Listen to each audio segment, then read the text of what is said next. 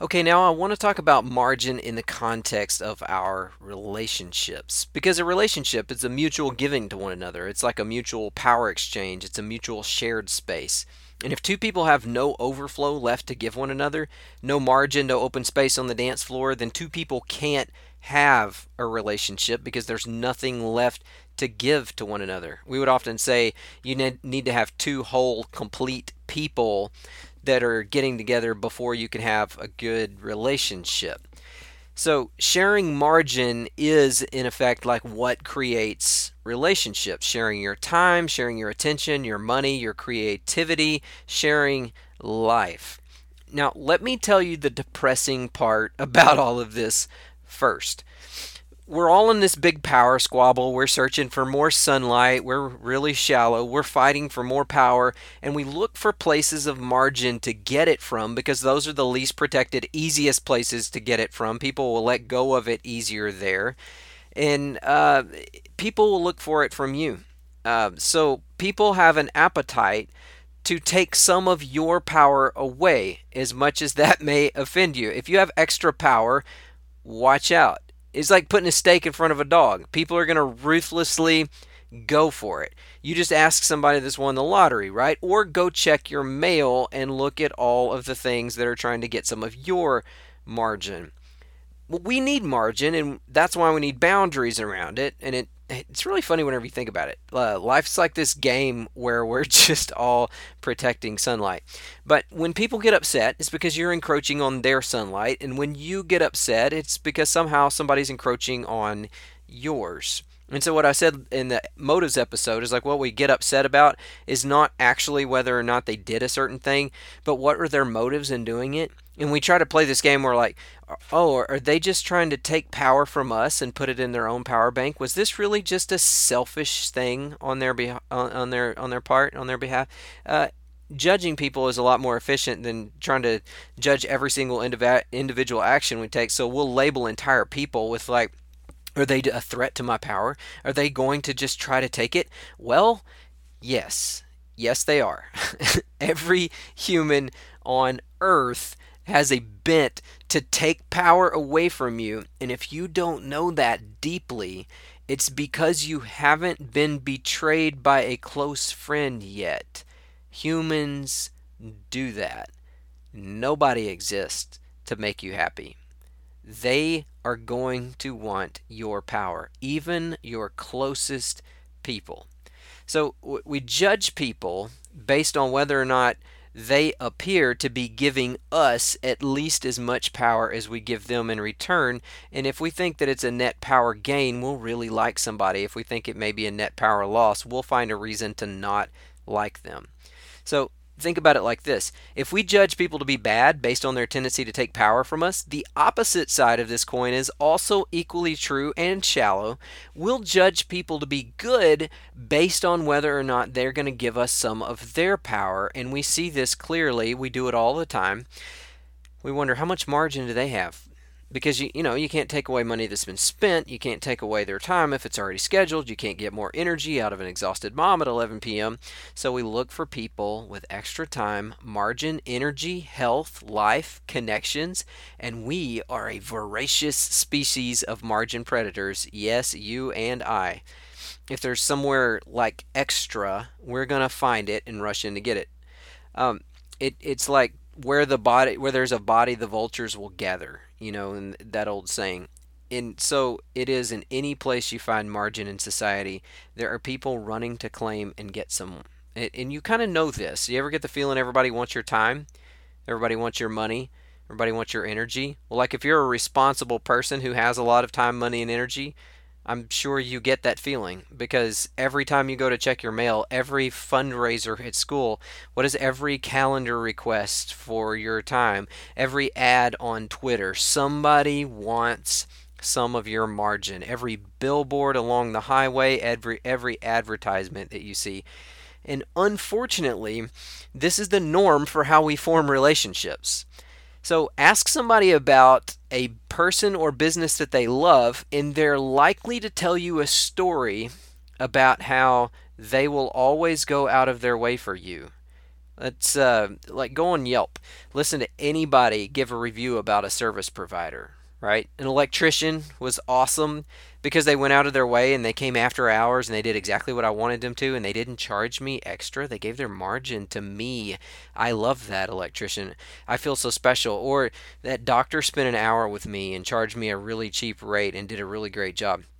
Or that store let me open the product, use it, screw it up, and return it for a full refund, right? Sometimes we sound so narcissistic and sometimes we will solely judge others on how much margin they're willing to give us. Like, oh, that business really t- let me take advantage of them. Or we, we love that employee because she worked 20 extra hours last week. Oh, like she really let me val- violate some boundaries and didn't say anything about it, right? And we'll default to the least healthy people around often. So you think about how often uh, you, you hear people telling love stories. A group of girls gets together and all start discussing how romantic a guy was. He spent like three hours setting up this amazing dinner and he spent all this creative energy on this game we played and he set up candles and spent all his money taking me out to a river cruise. And of course, the ultimate, he loved me because he spent a year and a half salary on this elaborate proposal in a giant gemstone. He had so much margin to give me, and all the girls are like, "Oh, how romantic!" and it gives me chills. A guy with margin, or she was, you know, the guys, she was the best wife ever because she completely feeds my ego and she made me bacon and eggs this morning. She tells me that I'm awesome and she lets me do whatever I want and she never complains and she works all day long to keep the house in order and the kids at bay so I can watch sports, right? Or that person is such a good listener, I can vent anytime, right? Listening is giving. And when you get a good listener, it's a good giver. It's a margin giver. And so sometimes we go through life only judging everybody else and everything else around by how much we can get from them. And we often get into relationships solely based on whether somebody is willing to give and we are way too ignorant as to whether or not it's going to leave them healthy once they've given to us. And when you get into a long term relationship, you will find out whether their giving to you is sustainable or not. We'll get the most we can out of others which is why like very symmetrical people that's attractive people right? Because uh, attractiveness is just biological symmetry. It's why symmetrical people will marry the most symmetrical people they find where in very few of us are willing to marry somebody with noticeably less symmetry. You don't see a be- really beautiful person married to a really ugly person right? You'll occasionally see us marry across class lines but we, we like to stick to our symmetry rules and this is why we also have a bias towards people in power, because for them, uh, like if you are a multimillionaire, you have thousands of followers, you may have only a tiny fraction of margin of time or money left, but man, that fraction, if we could just snag just a little bit of that, if we could just kind of like get in good with you and possibly get you to give us some of your network, your time, your energy, your money, any of that is worth gold to us. And so we will give you what we call a benevolence bias. Okay, you've seen this a lot, and you know you do it too you get an unknown average person in the room and they may stand up and tell jokes and we'll be like, oh, that was okay. But if you get somebody crazy famous in the room, we will hang on every word, right? Oh, did you hear what he said? That was so funny. That was so awesome. Because we're programmed to give bias towards people that are cool and powerful and well known and famous. We're programmed to never want to miss an opportunity for power. Something like deep within us will know that like whenever we see somebody with a lot of power that we're that close. Like I shook their hand, I'm never going to watch it again because we're attracted to power. And this is very important to know and admit and call out within us because it runs so much in our subpsyche and it can seriously subvert justice in the world. I was recently at a conference where I was among the least powerful people in the room, and there were some very powerful people there. There were people with thousands of followers. So it's very much like a networking, elbow rubbing atmosphere kind of in there, and there's a lot of disparity. And so when I walked in, I met a lot of people. I re met a lot of people that I knew them and they didn't know me. and it was because of the disparity between them. Well, of course, everybody knows that person because they're very well known. And so, after getting about three or four of these, like, I don't know, have we ever met before? Your name is what? I kind of had to bite my tongue to keep me from saying, well, it's okay, you just don't remember me because I'm not very powerful. But if you know, like, th- there's a really powerful person in the room, and, and somebody tells you, like, oh, do you know who that is? That's the CEO of so and so, right? And you're like, oh, oh, wow. That person owns that family foundation. That person is worth millions. And then you're going to be like, oh, and you will remember that person. And see, I was on the other end of that just this morning. I'm subbing at a school this week, and I forgot a bunch of kids' names since yesterday, as I always do. You you meet like a hundred kids and then you forget a bunch of them. And honestly, I could remember the loud ones, the more symmetrical kids, you know, the more intelligent ones. I, I remembered the white boy with blonde hair who probably is going to coast easily through life because he's well spoken and he's very clean and he's very presentable. And then I forgot some, and more often it would be like the quiet Hispanic girl who sits in the corner with her head down because we are attracted to at a very powerfully subconscious level to remember the people who have the most to offer and we can be on either side of that deal depending on what atmosphere we find ourselves in and then you got to face it who is it easier to forgive person who lives at the apartments down the road who always need your power tools to fix their broken down car and they chain smoke three packs a day or that multimillionaire person who invites you to their swag little palace for their Super Bowl party every year. Yeah, yeah. See, we'll forgive the people who have a lot because they may have something to offer us one day. And I, I see this all the time. We talk to church people out there because I know some of you are listening. I see this all the time in church we'll brag about how godly somebody is who is very wealthy and y'all that's cheap and that is easy to brag about how godly a wealthy person is or a powerful person and and we have done it so much so to the point that I've been around church my whole life and I don't know that I can name any church with an elder or leader from the lower class it's always a businessman. It's always somebody who has a certain amount of status or wealth or power in the community. And this is a serious bias issue that will seriously subvert justice and other people will see you doing it and will call you out on it. And so we should take it seriously to peer down inside of us and find out how much we are letting this bias control our own sense of justice and morality in decision making. That was free. So, back to we judge people based on how much power they have, and then we also judge people on their motives, but that's just a really a friendly way of saying how likely are they to give us some of their power. So it's really a kind uh, glossed over way of describing what we're actually doing. When you lay it out, we're just saying we're judging people on whether or not they have margin to give power or whether they are in the red and consistently taking power. And then we'll call those people like energy vampires. Other people that whenever you leave, you feel like somebody has breathed fresh air into you. You know people like this? And you're like a new person. You're like, oh, what was it about that person that I just really loved being around? I have some friends that are like some of the most friendly people that I've ever met in my life. They are so loved. They're just like I just want to be at their house all the time and hang out with them all the time because they're the nicest people ever.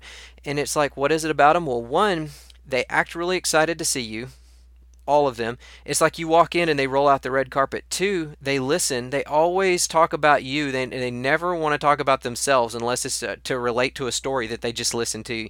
And they're really good at switching the conversation and making it about you. And of course, I'm like other people, very much want to talk about myself, and I'm drawn by that. And then I'll catch myself like, wait a minute, you just switched the conversation back to me again. And if you ask around, everybody loves these people. Why? because they just seem to be this never ending fount of a joy and of a gift that you can drain from and drain from and drain from, and they are a source of power and life. But be careful because they may not feel the same way in return. And you may think they do because they're always wanting to talk about you, but that's a commentary on how strong of people they are. See, chances are we have a lot of people that we think we are friends with, but they don't reciprocate it. There was one study that uh, that was done in a, a, business business management class in a university that ranked uh, how good of friends you are with people, and they took all of these surveys of all the people in this little community in this room, and they showed that lo- only 53% of our friends actually feel the same reciprocal level of friendship, which is quite humiliating whenever you think about half of your friends don't think that you're the same level of friend with them as you think they are with you right? And so people are in a big power squabble. Now, here's the real question Are you okay with that? Can you be okay with people just wanting your power? If not, don't ever be a parent or get married for that matter. I've heard people say, Oh, I just want to have a baby because I want somebody to love me. Really? Really? That's not what a baby's going to do. Don't go there people in your own family need to be sacrificed for. Are you ready to sacrifice some of your power for the other person? Now, realize I'm not saying, are you ready to sacrifice your power for a relationship? Because that's still selfish and that's the part you get out of it. I said, sacrifice your power for the other person. You may never get it back. And if you can't be okay with losing power and, and having to move left on that that spectrum, the survive, thrive, dominate spectrum, where we're constantly driven to move to the right, if you can't be okay with losing, you might not have the ability to hang on to a relationship. Do you have any power to sacrifice without it cutting into your humanity and your self worth? That's the margin you need. So, healthy relationships are going to exist in that space where you can give to each other out of your excess unhealthy relationships are where you're running in the red and you're stealing from each other. I've heard it I've heard it uh, described as like a long-term strangling that takes place over 30 years from one another. And some of you feel that way right now in your marriages. Some of us feel that way in our families like we're all slowly strangling each other. You may be emotionally tired and you keep trying other ways to fill it and remember the exchange rates on these things are not very good. So if you're trying to soothe your your exhaustion with alcohol you're trying to soothe it with shopping you're trying to soothe it with all of these other ways then you may be surprised at how little that's going to be effective and how much some things can be effective. Okay so the next thing that I want to say is this. We all need our own margin to be healthy and fully alive. The problem isn't that we want more power. The problem is our ways of going about it and our lack of self constraints in getting it. You're not going to be able to control the fact that everybody else around you wants more power all the time, but you can control how you go about creating an atmosphere where you go. We want families where everybody has margin. And if you have to choose which forms of power to have margin in, that at least everybody is full of connection power. And and the way that we do that is not about buying all of the other ways that we can transfer or exchange and, and make into connection power. But the way that we do that is actually to let go of most of those other things and to be available for each other. I told you a story in the motives episode about my son John breaking a vase and uh, it went something like this uh, we came in the house and he climbs up on the cabinet to get a cup out and he knocks a, a, vase over that i had just set up the day before with some flowers for beth and he breaks the vase and it was our best vase and i was really annoyed because he shouldn't have been on the cabinet but I was having a particularly relaxed and patient morning, and I want to tell you how this went and where margin comes into play. He climbs up on the cabinet to get the cup, he knocks the vase off, shatters on the floor. We both do this oh no thing. And then this morning, this is my highlight reel, by the way, this is not always the case. This morning, we both do the oh no thing, and then I respond with, well, it's okay, buddy. And I go over there to start cleaning it up, and I expect him to come with me. But he goes back to the cabinet and he gets his cup, and it's kind of like it didn't happen. It's kind of like, well, it's okay, daddy. Like a daddy will clean it up. Not not a big deal, right? Now stop right there. How often do you see people do that? They cause a mess, they cause trouble, they cause extra work, they cause pain, frustration, and then they blow it off like, oops, oh well, whatever, he'll just take care of it. Now that's a pretty, pretty high level of uh, of ignorance there to whatever's going on. If they just are willing to let you take care of the whole thing, that's where my son was at. And see, had I reacted I could have ruined the whole interaction right there. I could have gone all up. Oh, no, you don't, boy. You're not going over there. Get cup out now after you're causing me this mess. And he would have gone into defense mode. Like that took something from me. Beyond my cleaning it up, it took patience and waiting. It took uh, some some of my margin uh, and my energy away because I had I just wanted to make him pay for the whole thing, I would have bounced it straight back to him right? But but this was a good day, and so my patient self just told him, "No, hey buddy, come clean this up with me." Now, if I would have gone into like mommy mode and it would be like, "No, I'll just do it for everybody," that's also an emotional shortcut right there because it's saying I don't want to have to actually face my son in an emotional level. I will avoid that and I'll just do the work myself to clean it up, right? But daddy in me wants to like berate him and stuff, but I didn't need to do that. No need to like tag a comment in there or, or just give him some sort of passive aggressive grumbling or whatever because guess what? He knew he broke the vase. And so i'm like no no no buddy um, i need you to clean this up with me. And so he comes around there and he starts to help me clean it up. And here's the next step. He starts to try to explain. He's like i just knocked it off because i was, I was just trying to i was just trying to get a, a cup out and i was just trying to he was explaining his innocence right how often do you hear us say the phrase, I was just trying to, whenever somebody is upset with us? He was cherry picking his good motives and sort of brushing over the fact that he wasn't supposed to be on top of the cabinet. And he was right. He just wanted a cup. He was not being a horrible person. He's just being a five year old. But he also knows very well that he's not supposed to climb up on the counter because we use a step stool for that. And he took a shortcut and he brushed over that. Now, I could have accused him here. Oh, yeah, right. You're just going to brush over this, right? You're ignoring what you did wrong. Now, see, we live in a culture of prosecutors and defendants. Like you just watch the news, just listen at work. People are always trying to, aren't they?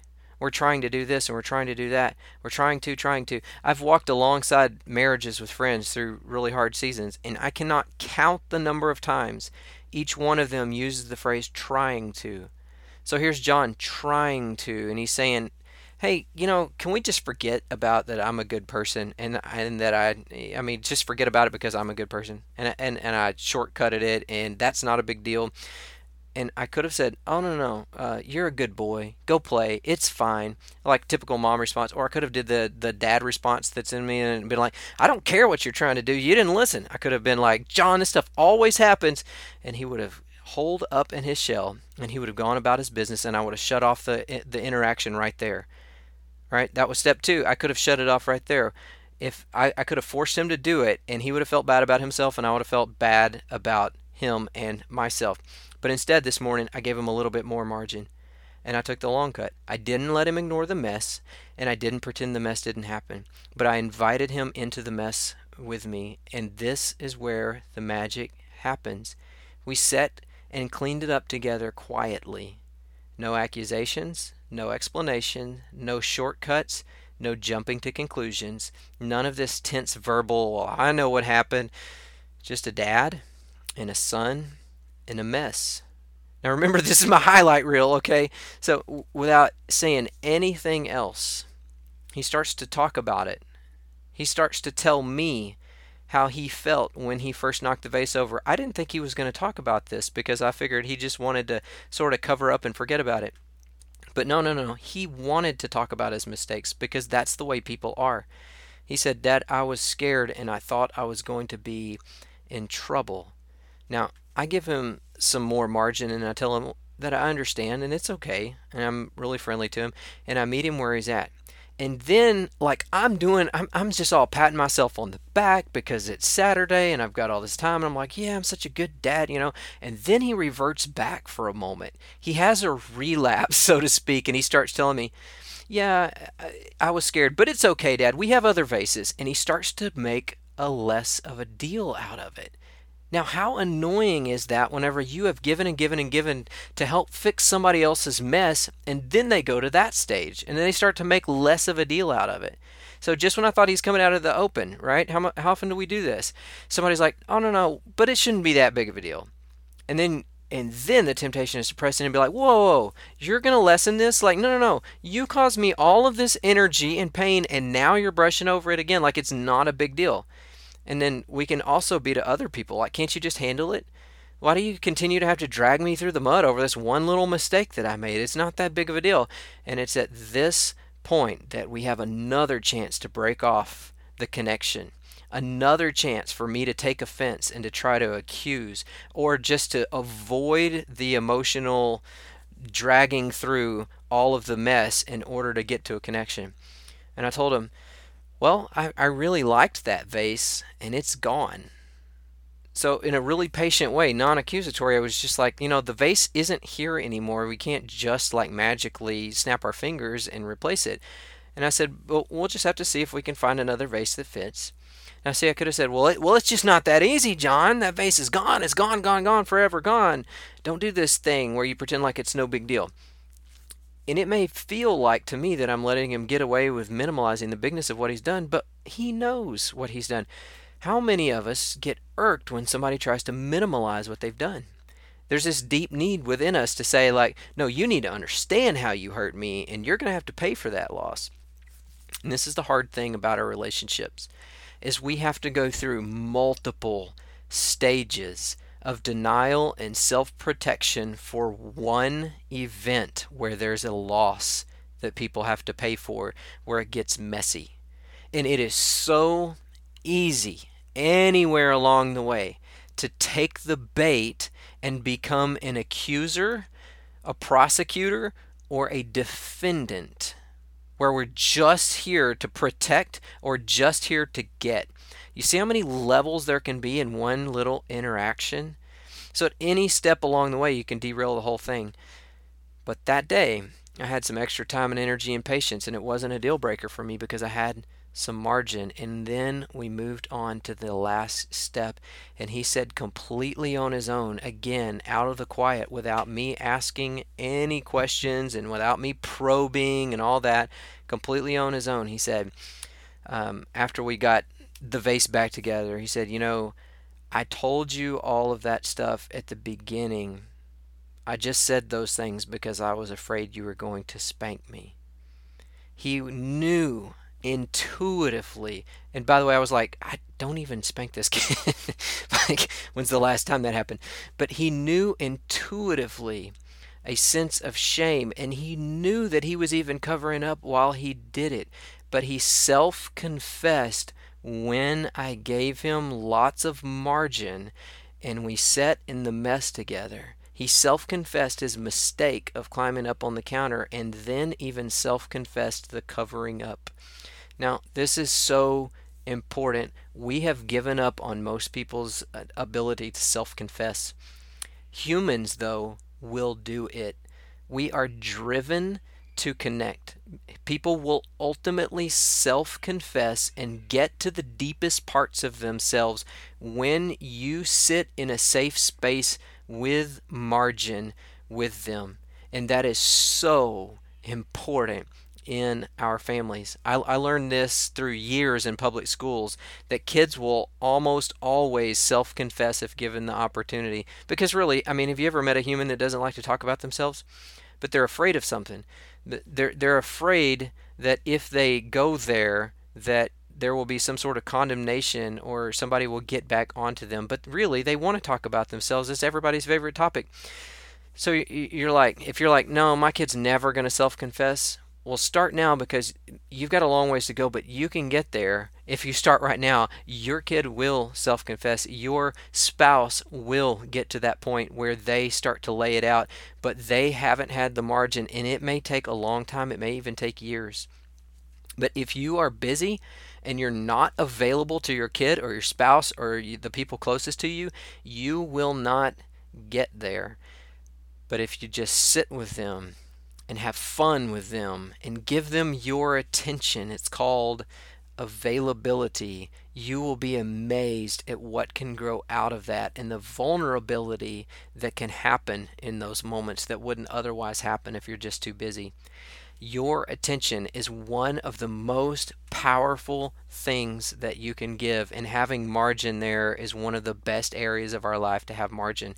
It's really what all the major tech companies and the social media players are fighting for. It's for human attention. It's their currency because they know how valuable it is. So, Google, Facebook, Twitter, they all have this big stat that eh, they base everything else off of. It's called time on site and there are hundreds of engineers working together with brain scientists to figure out ways to maximize your time on site. Uh, uh, effectively, how do we make this more addicting? And they've gotten so good at it that Facebook's actually taken some steps backwards because they were clearly seeing a link between their own success and the degradation of our human social construct, our human relationships. Because here's here's the way that it usually works. On average, we have anywhere from 40 to a couple hundred times a day where we don't have anything to do for just a moment, where we'll have like uh, 10 seconds or a minute and a half or five minutes to just sit and not do anything, the in between times, in between all of the activities that we do. You know, those minutes of margin that you have in, in your living room, in the dentist waiting room, at the park with your kids before the meeting starts, and what did we used to do with those times and what do we do with them now? On average, we check our phones now between 40 and 150 times a day. You know what we used to do in those times? We used to do small talk and we used to build relationships. And and now we'll say things like, "Well, well, I don't have any time left." But you have all of these times throughout the day that you could be given a little margin to someone else, even in the form of availability, that you're instead choosing to give it to a screen. You know, and you say, well, like, I'm available and nobody else comes to me during those times and I just wasted that time. Well, that's why you should have a lot of margin. Maybe maybe we're not the only people in the universe and maybe just being available is what we need to do for other people. If there's anything that threatens good parenting in families in this generation, it's the lack of availability. If you're not available, people will take the subliminal subconscious cue that they're not a big deal and they'll just think, "Oh, well, it's it's not worth interrupting them for. So if you're pulling out the screen, if you are getting on whatever you're doing and you're constantly filling all of those little time gaps throughout the day, then everybody else around you is going to see nothing but a wall. My kids in school were notorious for this. I, I would give them instructions for stuff, and of course, they're not listening to all of it. And I would say, Any questions? And there would be nobody. Silence. I would look around the room. Any questions? Nothing. And then I would say, Okay, you can start. And then I would walk around, and immediately, you know what happens? There's questions because they didn't want to interrupt me in the real important time. They're like, my question's not really that important. And so they would just wait until um, I was actually right behind them. They wouldn't even raise their hand and make me walk across the room because they're like, no, that's too big of a deal. My question's not a big deal to make him walk across the room. They didn't even want to bother me that much. And so even whenever I've announced to them that I'm available, it's like, well, but I'm just going to wait till he's right here. Right? And our spouse and the kids in our house, the, our kids, everybody around us can feel the same way. The, they don't really want to compete for your time and they don't really think that what they have on their mind is that important. But what if it is important? Because that's the thing that actually builds relationships. If I make myself available, then so often my wife will come in and talk to me where she would have just otherwise been like, oh, no, no, he's busy, not a big deal. But if we'll carve out some space after school with nothing planned. My kids, they'll want to come and play with me. If we will if we will make some space in the in-between times in the car and not automatically pull up the screen or turn on the radio and turn it up really loud, you never know what conversations might come out. And I've heard so many people who are like, um, yeah, but they're such great parents with their kids, and then their kids just turned out to be totally, totally off the rails, totally different. And I'm like, no, no, no, they're busy parents. they're really good people. But if you're busy, busy, busy all the time, you know what's not happening there over the course of years? And you can buy 10 or 20 years easily. You know what's happening not happening there? Connection's not happening there something is going off the rails and it looks like on the surface that everything's great, but they're not doing the thing that actually matters the most, which is connecting with each other in their own household because everybody's always got something to do and there's no in between time and there's no margin. Um, you ever play like dueling screens, or we call it screen chicken, you know, where we both want to talk to the other, but I'm not getting off mine until she gets off hers, and she's not getting off hers until I get off mine, right? Holidays, anybody? How often we travel hours to see the people we love and then we, we just sit in a room with them and then do parallel screens, right? Somebody's got to go first. Somebody's got to be available. Somebody's got to put it down. Somebody needs to have the attitude of of, "Oh no, I don't have to get anything done right now. I've got extra and I'll spend it just to be available." People will become human in places of margin. You ever had the power go out for a long period of time and then you're like, oh no, what do we do? You know, it's like the commercials with like 18 minutes without internet. What do we do? And then I've had the power go out a couple of times for like multiple days, you know, and then everybody's out on the street and we're all sharing stories. And then after a while, like they kick the power back on and everybody's like, oh man, it's like, it's like a letdown. We've got to go back to normal life again. And you've even seen it with like the hurricanes or some sort of big natural catastrophe even like you know after the loss and aside from all of the hurt and the pain that went into that just the recovery time people like band together and they just drop work they drop school they drop everything else and then later man later you hear the stories about oh, it was like it was so weird because there was a lot of loss, but there was all of this fondness there, and it's almost like we miss going back to that place where we just all all of a sudden got to be human together. That's where relationships grow.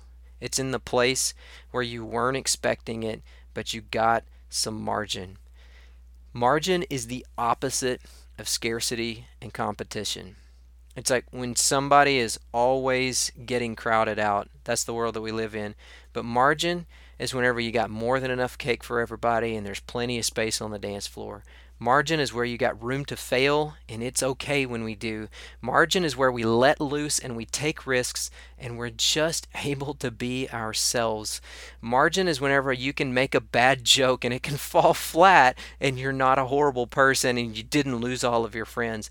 Margin is where we're most free to become our truest selves. I want to close out with just a few practical ways. There are hundreds that you can regain some margin in your life, and you've probably already thought about a bunch of them. I want to tell you about some that I'm either implementing or I'm going to implement. Um, the first one is this it's the most powerful, and it's just simply this one way downgrade or simplify your life. The less junk you have and the less it's worth, the less committed you are to having to keep up with it the less committed you are to having to maintain it all, the less committed you are to worrying that you might lose it, and the more you can say yes to it being broken, to it being messed up, or to just being with people without that stuff in your life. So downgrade or simplify your life, whatever that looks like. That may be a major downgrade for you, maybe like house, car, something like that. You may need to change jobs because there's no way you can have margin with this job. Do it. Uh, number two, another one, when new ideas pop up, this is totally me. Say no to new ideas you you have to you, when a new idea pops up you can either like water it and feed it and continue to like sort of massage it and let that new idea grow in you and the longer you let it grow the harder it is to say no to it. So when a new idea pops up and it's not like this awesome idea that has to do with where you're headed in life judge it quickly and say no. Say no to other people as well. Sometimes that's going to be really really hard because you're going to say no to somebody with a lot of power but you know you're not going to that's not where you want to head in life so you say no now so that you can create a life where you can perpetually say yes. I had a friend of mine that did uh, Nopetember. the answer is always no, right? Like I might say yes on October 1st, but not right now. I'm not doing that band concert, I'm not doing that practice. Here's the thing don't stop with saying no to other people's requests. Also, say no to your own impulses to add junk to your calendar. All right, here's another one. Plan an extra hour before bed in the evenings or after you wake up or or both because humans need a transition on both ends of the day. That's how we're biologically wired to do it. If you go all the way up to bedtime, you're cramming in things and then you just try to turn it off and go to sleep, you're going to lay there for a long time anyways. And in the morning, if you get up and you are like immediately rushing to go do that thing first thing out of bed in the morning, you are going to wear yourself out and eventually you're just going to crash. Uh, another one budget free giving money. Like, um, we don't know where this is money is going to be given to, but it's okay. We're going to look for a need. Now, most of you, or maybe a lot of you, budget giving money already, and maybe you're giving to a cause regularly, and that's awesome. But don't make it so much that you can't give away some free money or have some sort of cause that you can give to on the fly. So, like it's the end of the month and you still can't find a place for it, save it for next month, or maybe just give it away randomly. You could be amazed at how fun that is. Or maybe if over and over again you keep finding out that you like you don't spend any of this free giving money anywhere and it's been several months, go make some friends that have more needs because that might actually uh, translate into something really great in your life. Uh, another one pad meeting times or arrival times whenever you go to meet somebody with 20 or 30 minutes on the front end 20, 30 minutes to an hour on the back end if you can do that depending on what your life looks like but tell people you need to leave at 1 o'clock if you really need to leave at 1.15 but give yourself some time and be realistic about it Okay, here's another one. If you're in a new job negotiating for a salary, go 15% over because you probably are going to need it and you're probably worth it, and it only is going to confirm to them that you are worth it. Here's another one. This is number seven if you're counting, by the way. When you're buying a house, when you're making a major move, these can be some of the biggest times jobs, houses. Come up with a house budget and then instead of stretching to go under uh, over it, stretch to go under it. Everybody tries to stretch to the next dollar, but our first house, it, it just happened to be this way and it worked out awesome for us. We had like an $80,000 budget. That was where we were at. And then we found one for 56 and we were like after we bought it and got into it, that was the best thing for us because we ended up using that extra little wiggle space and it was so much power for us. Resist the temptation in the moment to go stretch and be house poor. Um, here's another thing. Number eight, budget more toward things that matter they, they there have done studies that says you know we are way more satisfied if we will spend money on a service that saved us time or energy than if we just bought a little trinket or something that we wanted right? Spend money on dates. Spend money to build relationships. Find out your friend or your spouse's love language. Get used to the fact that healthy relationships might actually cost you a lot. It may cost you your $2 million retirement portfolio dreams okay uh, number nine, we have this thing called an annual expenses budget, another financial one. Um, once a year, like expenses like trips, Christmas, birthdays, all the one offs that you know are going to come because you've been around the block, house repairs, car tires, whatever, it adds up a bunch. And if you don't have a place in your budget for an annual expense that only comes around once a year or just one off expenses, put it in there because it these things will drive you crazy. It's like several hundred a month for us just for this.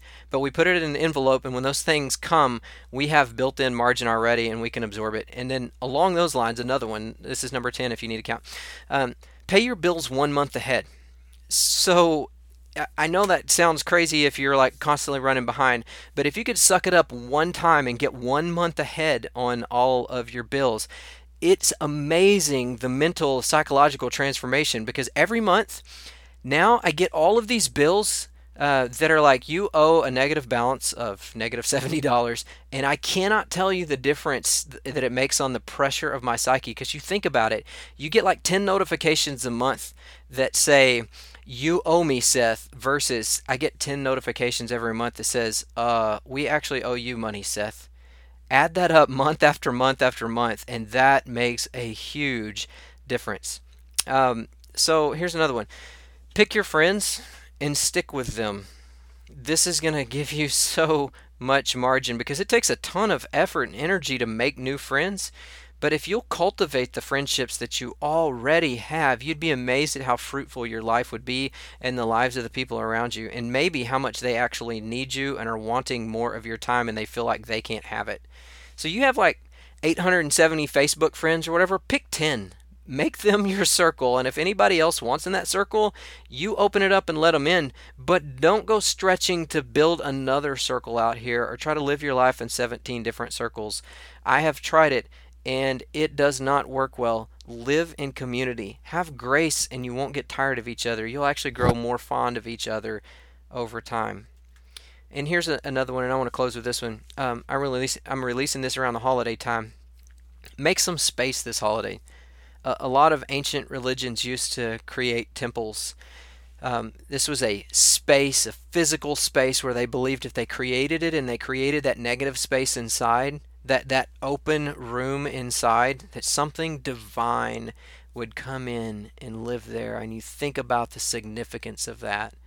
So holiday time it, it, typically is the place where we have the least amount of margin and that that's one of the things that if you want to save up money for on your annual expenses great resist the urge to do every holiday party and to do every single thing with every school event with all of your kids and all of that and leave yourself some space to on the fly do some things around uh, the holidays with people that you love and then when you're with them resist the urge to pull out your screens or, or to, to do whatever is nagging at you. So it is at the meeting table uh, before the meeting or the, the living room with your in laws, the, the space that you've got there, leave it open like an ancient temple, and you'd be amazed at what divine thing can come in and live there and grow there when you create a little holy margin.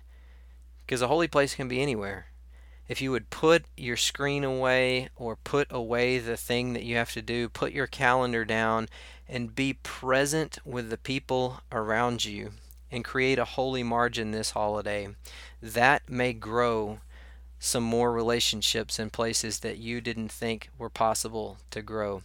And that's what I'm about to do. So I will see you back after Thanksgiving. I hope it's a great week for you guys. Love you.